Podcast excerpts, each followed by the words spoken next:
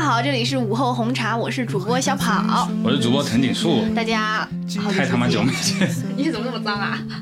嗯、十分抱歉啊，因为前段时间我一直在考证嘛，嗯，因为想着明年能够离职，然后今哦年再、 再把这个奖金薅一薅。 我们今天想跟大家聊的是一个啊、呃热点话题，对，正好当季话题，因为今天刚刚出了，呃，就我们录制的这一天是刚刚出了那个高考的分数的，对对吧？然后我们今天想跟大家聊的这个主题呢，也是跟这个高考相关的，对，对。然后我们这一期的主题呢叫做高考像是每个人经历过的原生家庭创伤哇，念得很不错，这个就是啊，起毕竟题目自己写的。啊，对，起承转合很好，而且整体的这个标题的这个文学性也很强，而且呢有一定的这个让人有代入感的这个感觉。对嗯，然后这次呢，主要是一个是因为腾工自己也刚刚讲了，是因为他最近备考嘛，对然后再加上哎，正好就是高考嘛，我们想着就是说 呃蹭个热点， 对，所以跟大家聊一聊。那我们今天就是会跟大家聊一些内容，先跟大家大致的介绍一下。我想跟大家讲的就是高考前各位都在干什么呢？嗯，然后我们考试期间是怎样一个心理状态？嗯然后出成绩的时候，大家又是怎样一个心理状态？嗯对，还有接下来可能是稍微有用那么一些些的，就是关于这个选志愿的一个心路历程，对然后再加上高考后的那个暑假，咱们都做了什么，对最后是高考对于我们个人来说的呃优点，还有这个创伤啊，这对属于是一个压轴哈，就对是最后压了一下这个题目。嗯、对，好，我们先来聊一下高考前我们在做什么吧。腾工，你先。高考前两个月是真的很紧张，就跟我这次备考一样，就是前一个月开始，突然就进入到一个非常非常紧张的状态。嗯，每天吃不好睡不好，然后心里想的就是哇，呃这个知识点还不会，那个知识点还不会，就每天焦虑的睡不着。对我们可是我也没少见你在抖音啊。就是我焦虑的时候，嗯以以前是没有手机嘛，现在焦虑的时候，哇，疯狂刷抖音，然后要么就疯狂打游戏，嗯对，打一把立马回去学，打一把立马回去学，就这样一个状态。嗯就是一个生理意义上的番茄钟了， 哦，学一个小时就自动会想打一把游戏，刷一下抖音。懂了懂了，像我们之前高考的话，那会儿，嗯，各各位都是没有手机的嘛，嗯然后我们晚晚自习下来之后还看书，能看到十二点钟。不知道你们那时候晚自习大概什么时候下课？我们那会儿是十点钟才下，就是从吃完晚饭嗯五点四十开始，一直上嗯到晚上十点左右，就高三那段时间。哦，我们差不多九点就结束了。哇，你们好早。对啊，所以我们最后都考不咋地 嘛。对嗯，然后那个那个时候不是正好有明恋对象嘛，然后那段时间也就是断情绝爱，嗯，对，仅有的一点那种爱情的想象也完全收束起来了。以前会做点什么吗？高三前半段时期还没那么紧张的时候，就可能还会，哎呀，写写小作文，互相传纸条啊那种啊，对好然后纯呐、 超纯爱的。嗯，但后来哇，后来小纸条也不写 了。对啊，改改写作业。哦，然后那段时间的话，下了课之后还是会浅浅的吃一下夜宵。嗯就我之前也聊过嘛，就是我高二的时候是疯狂减肥，减到六十二，然后在高三的时候，因为吃夜宵从六十二吃到七十二左右。就是胖了二十斤。对，这二十斤里有哪些好货呢？好货那肯定是咱们小县城的一些夜宵一绝了。撒茄子豆腐丸，不知道你有没有听说过？没有？就是咱浙南地区，嗯，可能也就我们那一片吧。嗯，就是对豆腐做成的丸子。对，然后还有小肠羹，嗯、然后这又是啥呀？小肠羹就是猪小肠，然后嗯羹你吃过吧？嗯番薯粉兑的那个那种，嗯就胡辣汤一样。嗯但是这个羹的话，它有有很浓的脏气味，还有就是那种它是用牛骨汤嗯兑出来的，可香了。嗯然后还有鸭头，鸭头不不需要多介绍吧？鸭头多好吃。嗯还有个牛血汤，嗯，牛血汤也是一绝。就是牛血，不知道你们有没有吃过？它完全嗯没有， 真的牛没吃过。我个人的感觉，它比鸭血，鸭血现在已经是被火锅界就推为至宝嘛，但是在我心目中，牛血才第一。嗯它的血口感是脆的，嗯，一咬就化渣的那种，真的很好吃。然后还有我们那也叫豆腐扇嘛，就是那种泡豆皮，嗯也是蘸了卤汤。哎，我 怎么听到你肚子在叫了？怎么你讲的我全都没吃过？对，我们哎，我们下一期暑期就就是就专门来听你讲 讲那个县城小菜，好不好？ 哎，我在在想，就是如果有观众就点进我们这个播客，然后本来是想说就是哎哎呀，我来听一听我的这个高考智商吧，结果听着听着， 听得肚子饿了。这然后留下一一串评论，男主播你是哪里人呀？留个地址吧。 嗯还有一点就是山粉饺，这个你你应该吃过吧？就是去金华这些地方，他们他们那边也有，金华温州也有。有印象，但是我不知道它外面那种就是很透明的，然后又有点黏黏的那个皮是什么东西。那个是番薯淀粉，哦，对，就是纯用番薯淀粉包住包的、嗯那个，然后再冲上一碗，冲到那个牛血汤里面，加点醋，加点辣子，哇，绝了！还有就是知了，吃过吗？ 没有没啊 有，有也点没也没敢是吧？啊，对对对，不敢。但但这个东西一吃的话就，就是停不下来，嗯，你这二十斤里都是狠货， 都是很好，都还挺狠很好的，吃。 又是血又是肠脏器。对啊，就是上流人吃下水嘛。懂了懂了， 嗯，对，然后那段时间夜宵吃的非常丰富，嗯，然后呢，最后这样子过了好久之后，到终于到了考前最后一个月，嗯，这一个月呢就已经开始佛了，嗯，就觉得自己好像上也上不去了，就会的题呢我基本上都会了，不会的题我也就放弃了，然后这个时候呢我 就开始估分了，嗯，那时候估分就是数学，呃，一百一差不多了吧，然后语文多少多少分，然后就合计下来说，江苏大学应该能上 吧，因为一开始我高一给我自己定的目标是武汉大学，我也不知道为什么选了武汉大学，嗯，然后后面就慢慢认清现实了嘛，嗯，然后看开始看江南大学。接着就江苏大学，嗯，然后再不济浙工大应该可以吧， 就是这，嗯那你最后那个分数，正工大够不够啊？呃，完全不够， 不好意思，二本啊， 呃，少少一本两分。可以可以可以。对，然后那会儿就是整体就是一个破罐子破摔的一个状态。嗯，对。嗯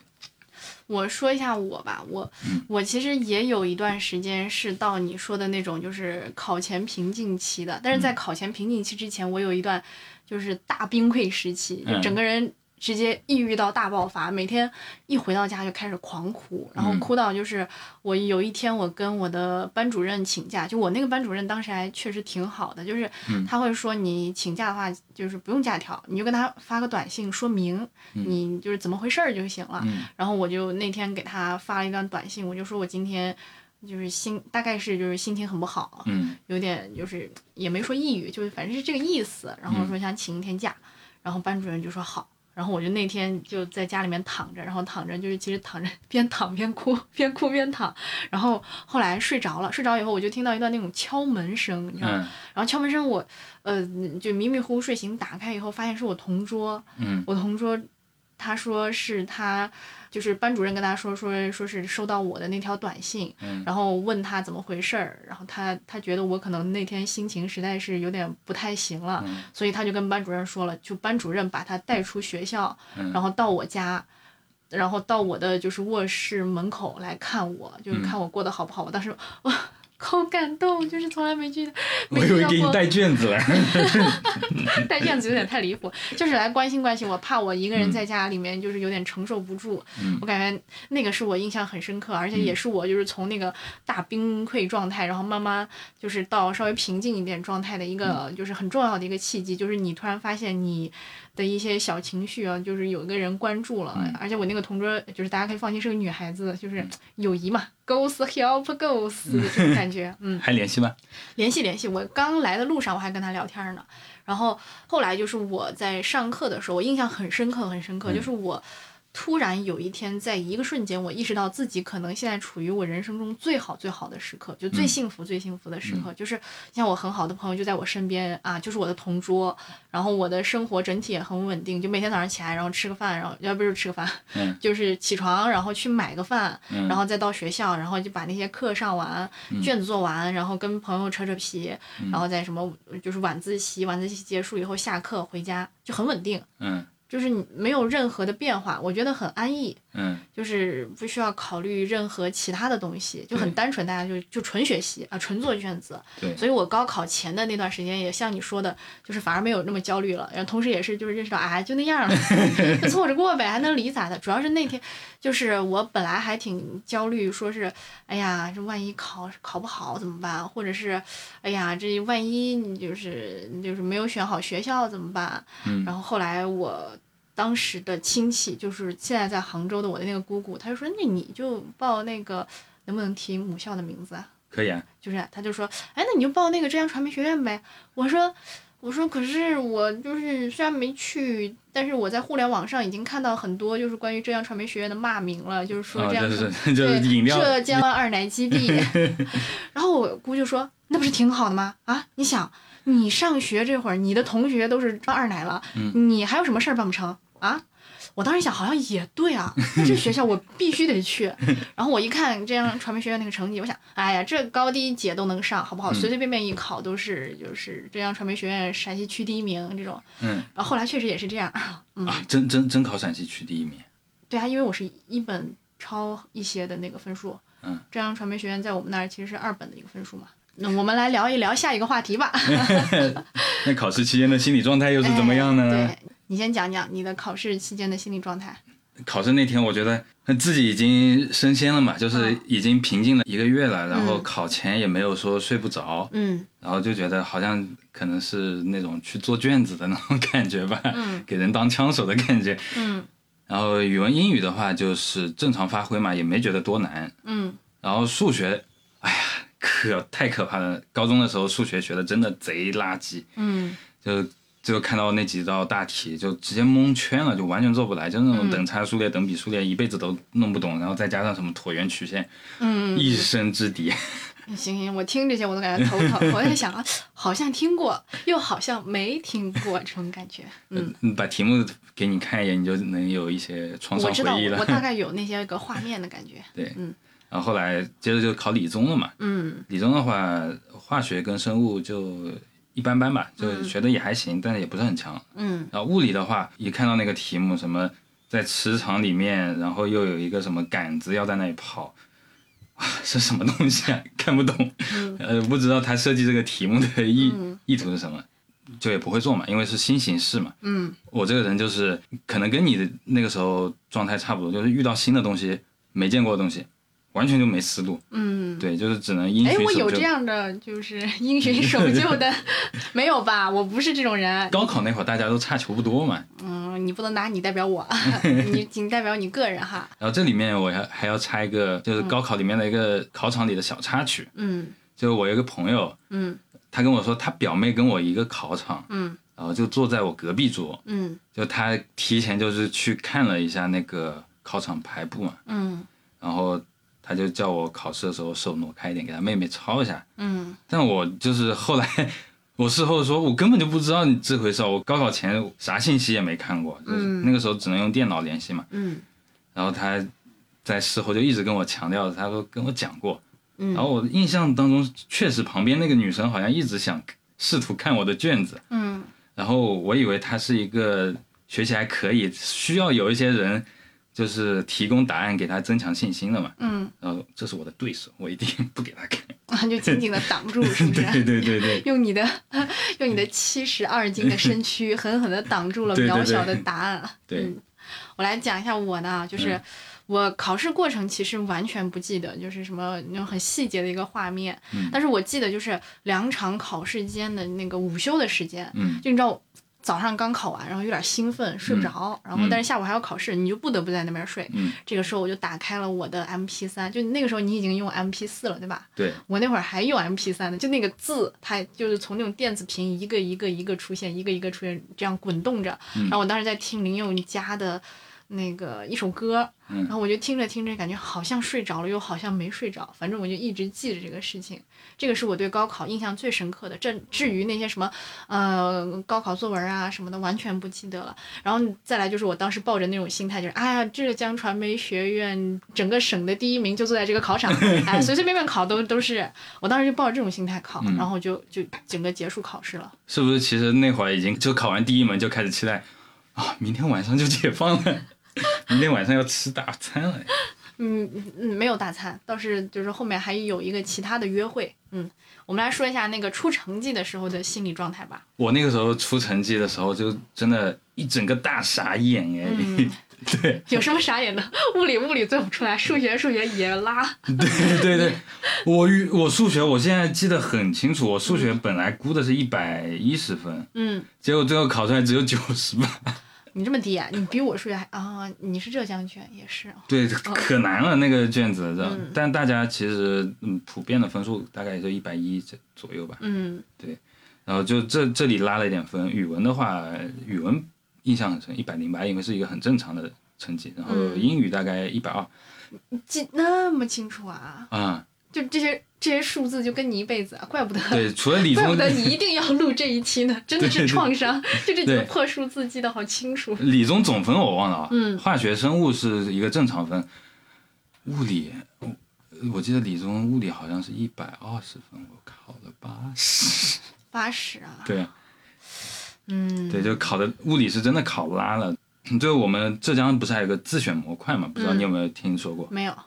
哎，你以前浙江的同学都没跟你讲过吗？没有没有，对，就是我们还有个自选模块，就是嗯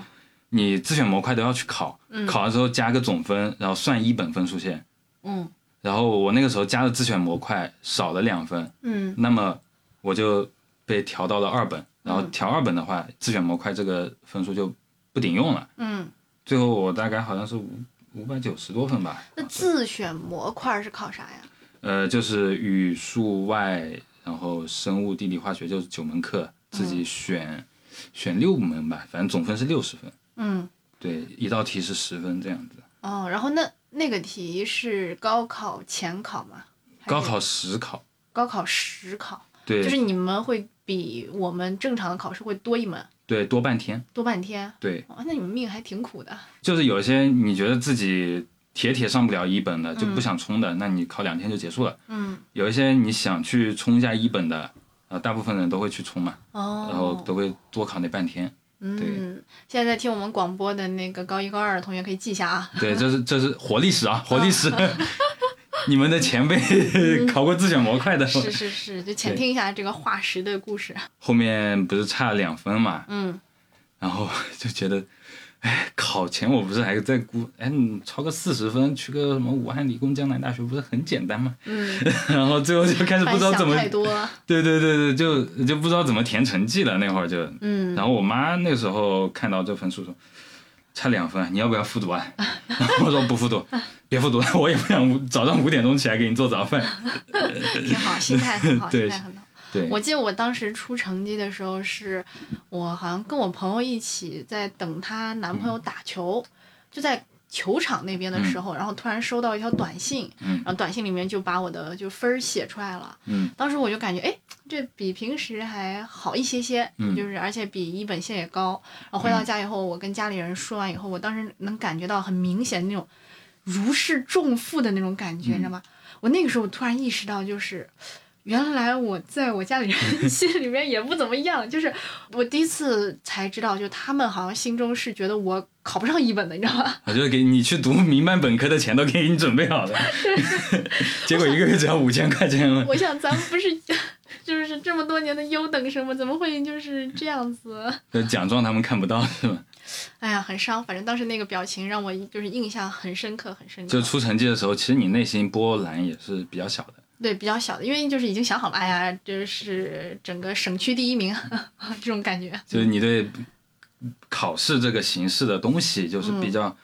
peace and love 这嗯对这对个概对，念。就想怎么不不管怎么样，就是除非我笔没水儿，不然我肯定能考第一的这种对感觉。嗯，当然同学们不要向我学习哈，我已经给自己设定了一个很很低的目标，大家该该上一本还是上一本哈，嗯对你看看你毕业之后经历过的考试，只有去面试的时 候。真的很苦。啊对，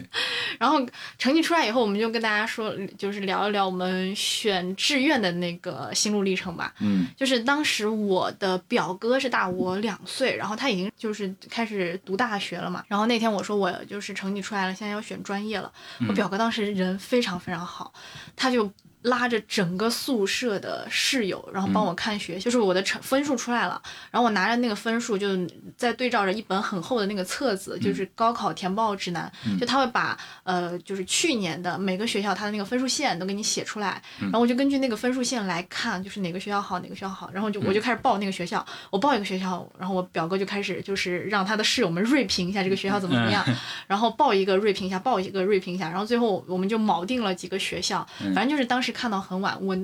当时还觉得挺感动的。嗯然后后来到要填志愿的时候，那个时候要用电脑嘛，但是我、嗯就是我是跟爷爷奶奶一起的，我家里面没有电脑，所以我就去我朋友家，就还是我刚刚说的那个，就是。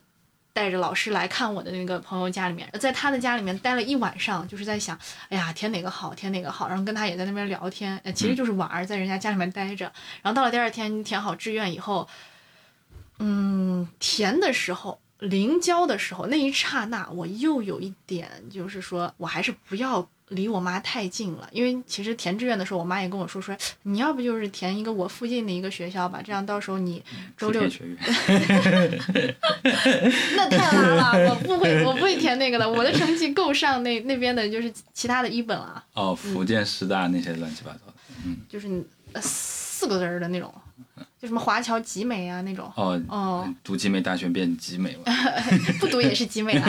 然后当时我其实已经填了，填了以后我就是觉得不行，还是得离我妈远一点。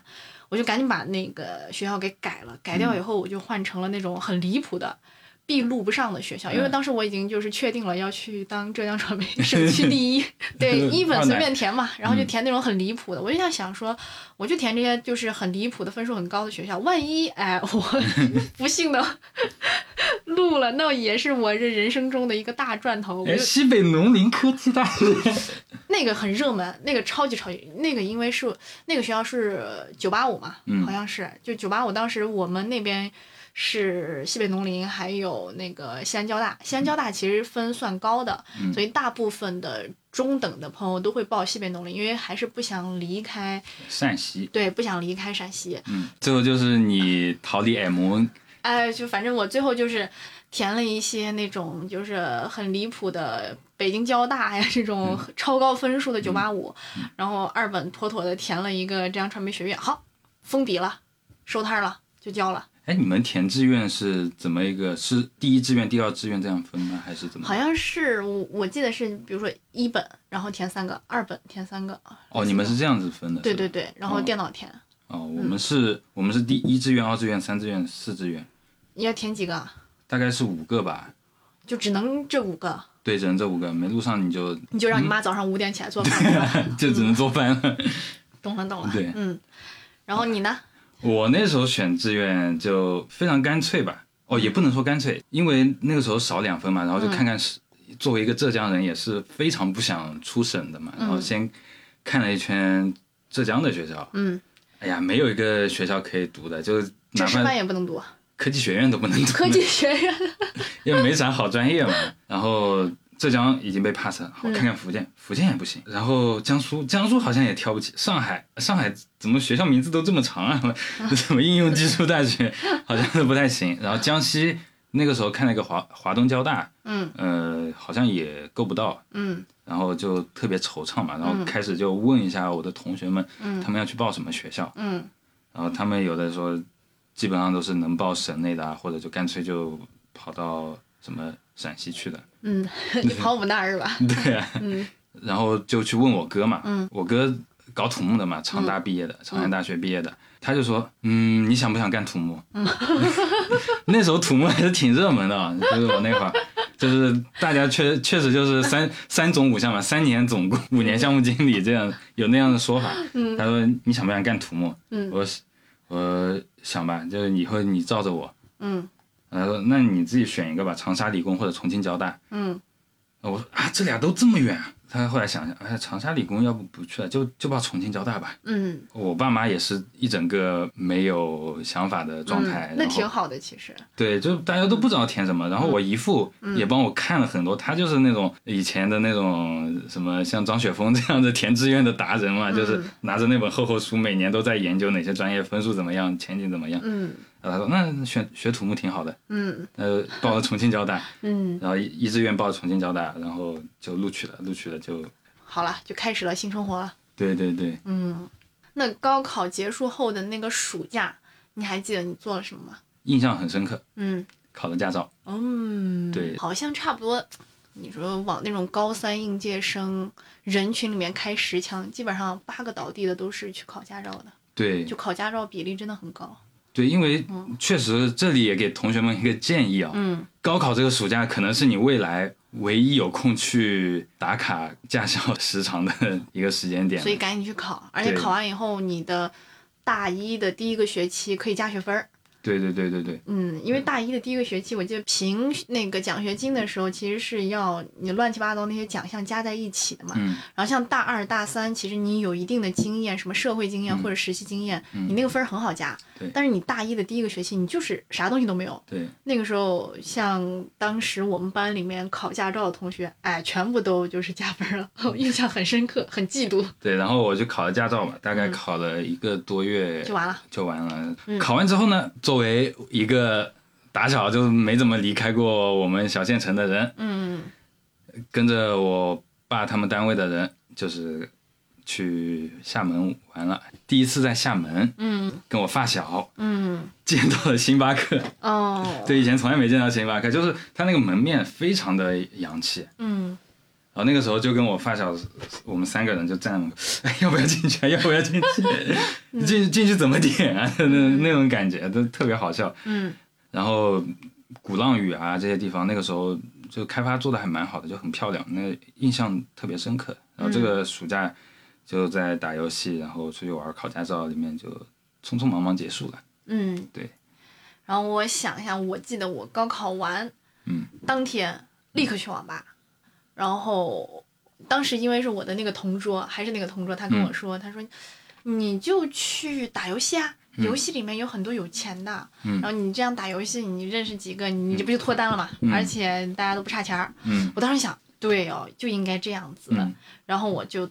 火速去了网吧。去了网吧以后，我就开始下载游戏，然后打开了游戏，开始注册。嗯。然后接下来我用了一个小时的时间捏脸。捏完脸以后，我觉得就是，哎呀，打游戏这个事情还是有点太累了， 太辛苦了，有点太疲倦了。就是从小没打过，其哎实对那套流程不会走，真的，真的，就是我捏完脸以后，我就觉得啊、要不不打了。然后我嗯没就啥意思。对对对，就是从此以后我就放弃网游，也就是错失了、错失了几百万个有钱的男朋友吧，这种感觉。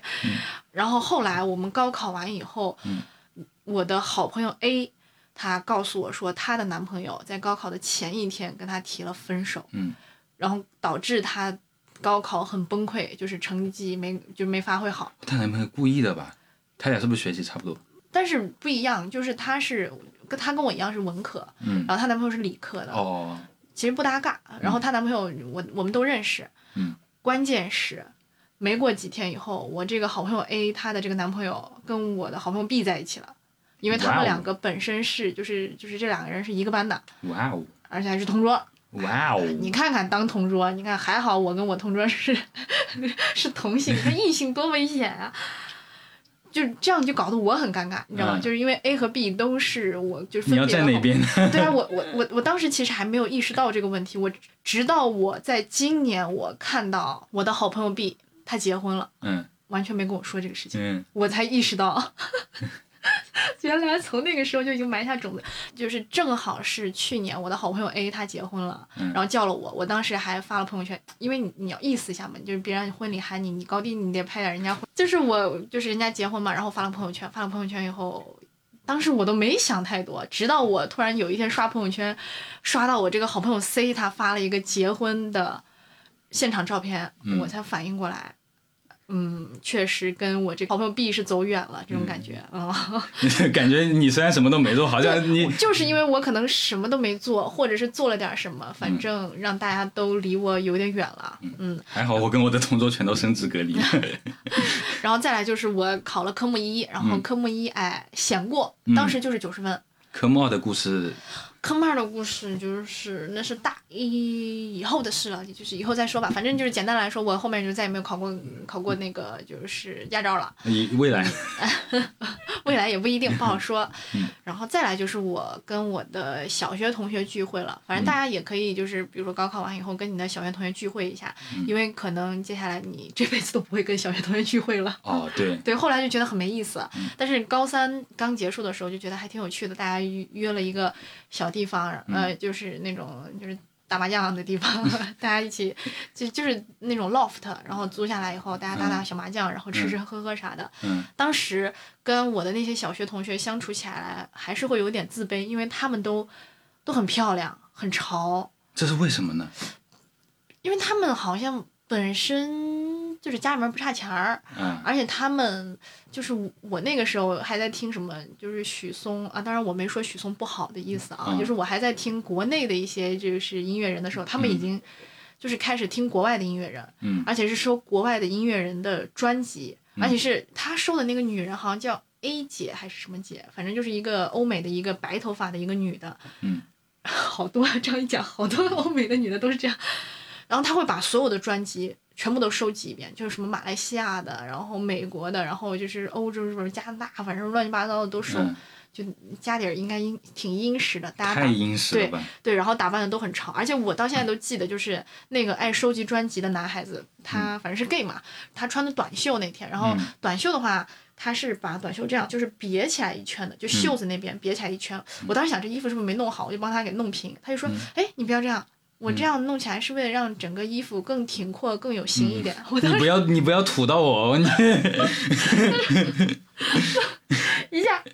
我到现在都记得，导致我现在也直到现在为止，我也会把这个袖子就是就是别起来一些，而且我去送了一些朋友他们报道，嗯，因为嗯、呃上大学以后，大家就会发现，就是你的报道时间可能是在九月中旬，嗯但是你的朋友的报道时间可能是在八月初或者八月中旬，嗯然后我的朋友，其中有一些朋友，他们就是军训的时候，就是在暑假嘛，然后暑嗯假前就要去报道，所以我就把他们先去送到学校里面，顺便去看看他们那些学校，嗯，真的都还挺不错的。啊，反正都在西安市内是吗？哎、对，都在西安，都挺近的。嗯，然后后来还去参加了一个蛮特别的，应该也是我这辈子第一次，可能也是唯一一次追星行为吧，就是参加了那个阿拉西的一个追星的小活动。嗯，其实就是一群刚毕业的小女生找了一个那种私人电影院，嗯，然后在那个电影院里面租了一个包间儿，然后那个包间儿就是有大屏幕可以去放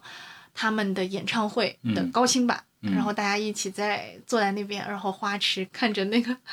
松本润，然后还打印了一块他一块蛋糕，那个蛋糕上面有他的照片，嗯，我当时吃起来很幸福，就是甜甜的，老公的味道，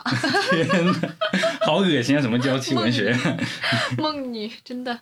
那个时候他也很帅，这这个就是我唯一一次就是追星行为发嗯生在高三的那个暑假，嗯，你的高考后的生活还是比我要开心一点哦。嗯对，其实。一直都还挺开心，就是嗯过了那段发疯时间以后，就是有一段时间都是精神状态很正常，然后很丰富，大家平时没事儿就在聚会啊什么的，嗯高考，呃，结束以后，我们想跟大家聊一下，就是高考对于我们个人成长的一个呃优点吧，先说优点。启发，或者是进步啊，或者是对反正就是正向的。嗯对，嗯，首先对于我来说是让我永远永远的告别了数学的学习，嗯因为我选的专业是没有高数的，嗯，所以我。从毕业以来这八年，我再也没有看过什么函数，什么那种曲线，哎，拜拜。而且我真的就是意识到，这高中学的所有东西，完全完全用不到这八年的时间里面，因为我确实这八年没有这些东西，我过得还挺好的，嗯然后再来一个好处是，让我正好有一个机会可以换一个城市发展，就我可以离开我所在的那个地方，然后换到一个新的城市，而且我从北方跳到南方，其实能够明显的感觉到。我的说话其实是带口音的，就如果我不跳出来，我可能这辈子都不会发现，就是哎， 那这口音还挺中的这种感觉，嗯，对，然你后以前说话啥口音啊？我以前说话就是那种北方口音嗯很重很重的。但是我现在其实会淡一点点。对你现在蛋好，啊对，吧不过其实还会有，就有一些字儿，个别字儿在发的时候就会嗯跟、跟你那边发的会有区别。嗯再来就是我能够，因为接触到了很多外省的同学，就比如说像像你这种，就是我嗯们之前的生活环境其实是完全不一样的。嗯我就觉得跟这样生活环境不一样的人相处下来挺开心的。开眼界，一个是开眼界，另外一个就是有很多新鲜的话题可以聊。嗯，因为我等到我就是从杭州我再回老家以后，就是那种以前可能中学的时候我喜欢的那种男生，我在跟他一起讲话，我觉得，哎，没意思，真的没意思，就是 这聊的这些什么东西呀、他们喜欢聊什么呀？就就是聊以前的这些什么学校啊，或者是以前的就学校门口的这些吃的呀，或者这种就很无聊的这些东西。我也我也是一个不太喜欢往回聊的嗯，人，对，我觉得往往回聊真的很没有意思。这个是大概是高考给我的一些嗯、呃正面的东西。你的呢？像我的话，我觉得它最主要还是奠基了我的一些学习习惯吧。我觉得就是，呃然后一些思维能力也是在这里建立起来的。其实就是，呃，你不经过这么残酷的一场考试，你一些学习啊，还有一些思维是没办法培养的。就是这种东西比较比较隐性的，就是你会发觉到，就是有一些学习不太好的同学，跟你自己，就是你作为一个学习还算可以的人之间，你们俩思考的一些维度是完全不同的。嗯这种就是就是感觉自己的逻辑性会比他们好吧，然后比他们在做事的时候稍微有耐心一点，然后想、想的也稍微多一点，缜密一点。这我觉得是一个优点，再加上正好有这个学习习惯，所以目前到现在就是考证的时候，也是能沉下心来去好好的去把这个证给考出来，这样子就是目标还有一种学习习惯的安排，也相对来说比较好。这嗯反正对我后往后这就是考研啊、考证啊这些东西都是有帮助的。我觉得挺这好的对这是带来一个优点，还有一点就是跟你一样，我也是初审的嘛，嗯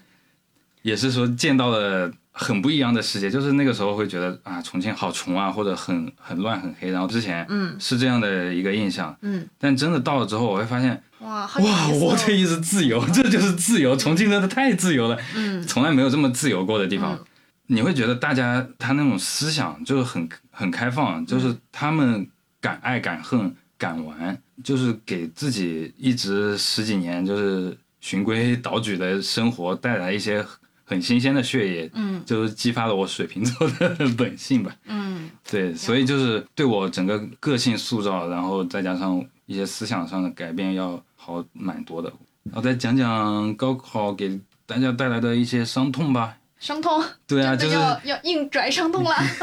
你嗯，其实要真真说伤痛的话，我还是有的，就是我到现在我还会做噩梦，梦到我突然回到高一或者是高二，嗯，就是高考前，你知道吗？很痛苦，就是你 要学八年了，我又要去重新学学函数，就是每次梦见这个事情，我都会吓醒，嗯就这这个比我梦到其他东西。的就是威力都猛，就是我只要一梦到我开始学数学，我还就是还是会感觉好恐怖，好恐怖，真的会吓，而且我真的会就是整个人一天都很不舒服的那种感觉。哎，你不觉得其实，在这一点上能看得出来，就是你对讨厌的东西真的就讨厌到底，嗯， 就是说你的爱和恨的那个极值都还拉的挺大的。对对对，我要是讨厌一个人，我会立刻把他当天拉黑，我就对绝对不会让他就是在我的好友列表里面待超过五天以上。嗯，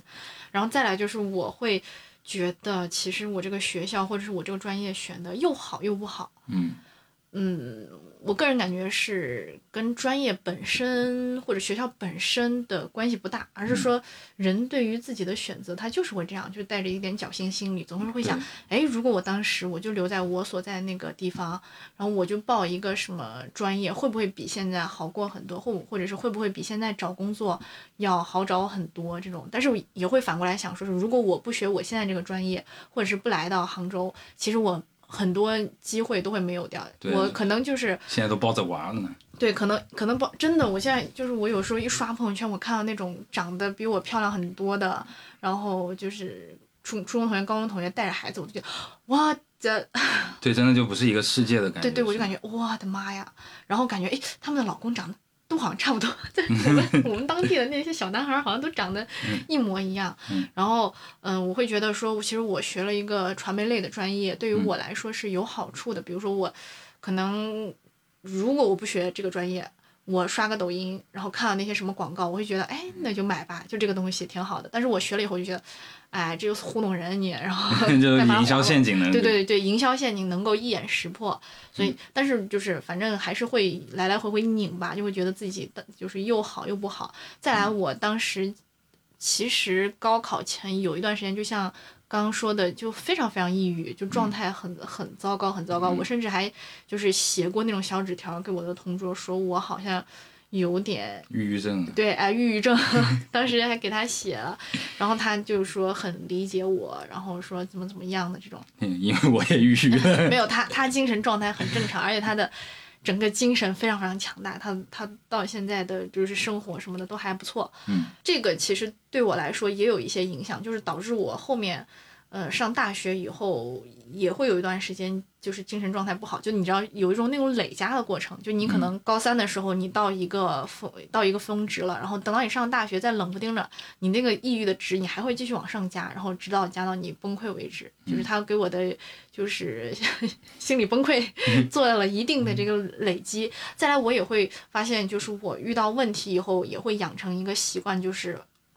就是我会逃避。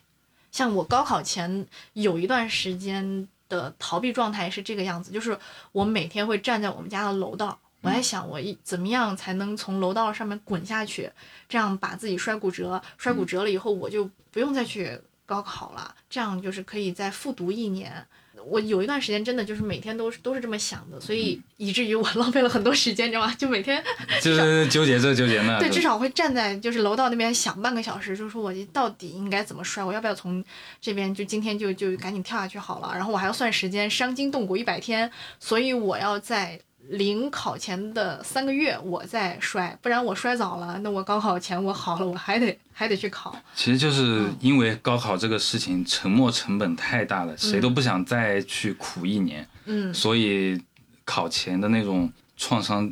就是越积越多。就像你刚刚讲的是那种崩溃值，一点一点累积，然后突然到了一个点了之后需要卸货。嗯。但是我个人觉得其实还行，我主要是很害怕一件事情，就是等到我我不敢去面对我的成绩，我怕我真的就是这个成绩出来以后，哎，就不咋地，嗯，然后这个成绩其实就宣告了我整个人就是嗯不好、不优秀，所以我就想说，我能不能就是骨折？骨折了我就晚一年，嗯我再去准备一些时间，然后去考一个好一点的成绩、更好的学校，嗯来证明我自己。哎，我还还是不错的，还是一个优等生的。嗯嗯就是感觉社会评价，就可能你分数考差了，大家对你的评价怎么样？还有就是说一考定终身这种感觉，然后综合起来就，是就搞得你那个压力特别大。对，会有一些，会有一对些。嗯我在我自己的话，在这一点上还好，但我觉得它对我造成最大的一些创伤，就是我有点害怕落后。嗯对，因为就是从小开始，我一直就是一有一个说法，有没有听说过？就是混的最好的可能就是前十名那，不会是第一、第二，但是一定是十名到第五名左右这一堆人嘛。嗯然后我就是那个区间里的人，嗯对，然后我就一直想追求到五名以内，就是这样子能保证我哪怕考砸了，嗯我也能有一个还可以的成绩，所以就是很慌。嗯就包括一直到现在，我就觉得自己好像闲不下来，就是一旦我闲下来了，我就开始觉得很恐惧，就觉得自己好像是不是一点点被人超越，嗯就是会怕被别人卷，相当于这算是我一个心理疾病吧，我觉得。嗯，然后剩下的创伤的话，好像就没有了，就 高考，就也不太多，对，就这这是我这是我嗯那最也大的挺好的。对嗯，就是没毛病总比有毛病好。好，今天我们分享了那么多，就是我们从高考嗯前讲到高考后，以及高考给我们带来的一些影响吧。其实我们起这个标题呢，也有一点点像在博眼球，但是我觉 得把项在去掉， 就是对，但是但是我觉得高考对于每一个中国宝宝，嗯来说，都是算是一场定型的，就类似于像一个产品从原材料变成最后的成品，嗯，中间经历的那个模具，高考就是这个模具。就是如果说到底的话，其实高考算是我们。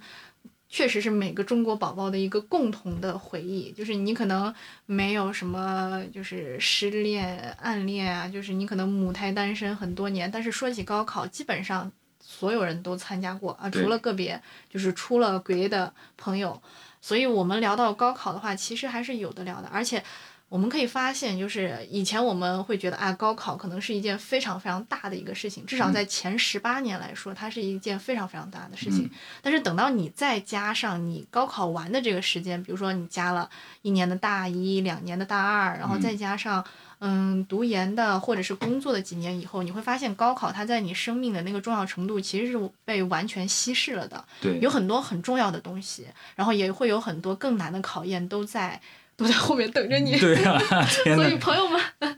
就是即使拿到这个分数，你们也不用太去，就是真的很很在意，很在意，因为之后还会有很多有趣的或者是痛苦的事情，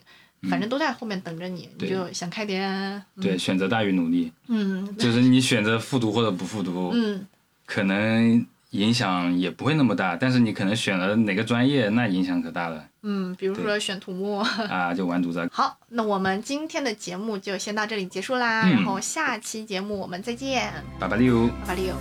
那些年错过的大雨，那些年错过的爱情，好想拥抱你，拥抱错过的勇气。曾经想征服全世界，到最后回首才发现，这世界滴滴点点，全部都是你。那些年错过的大雨，那些年错过的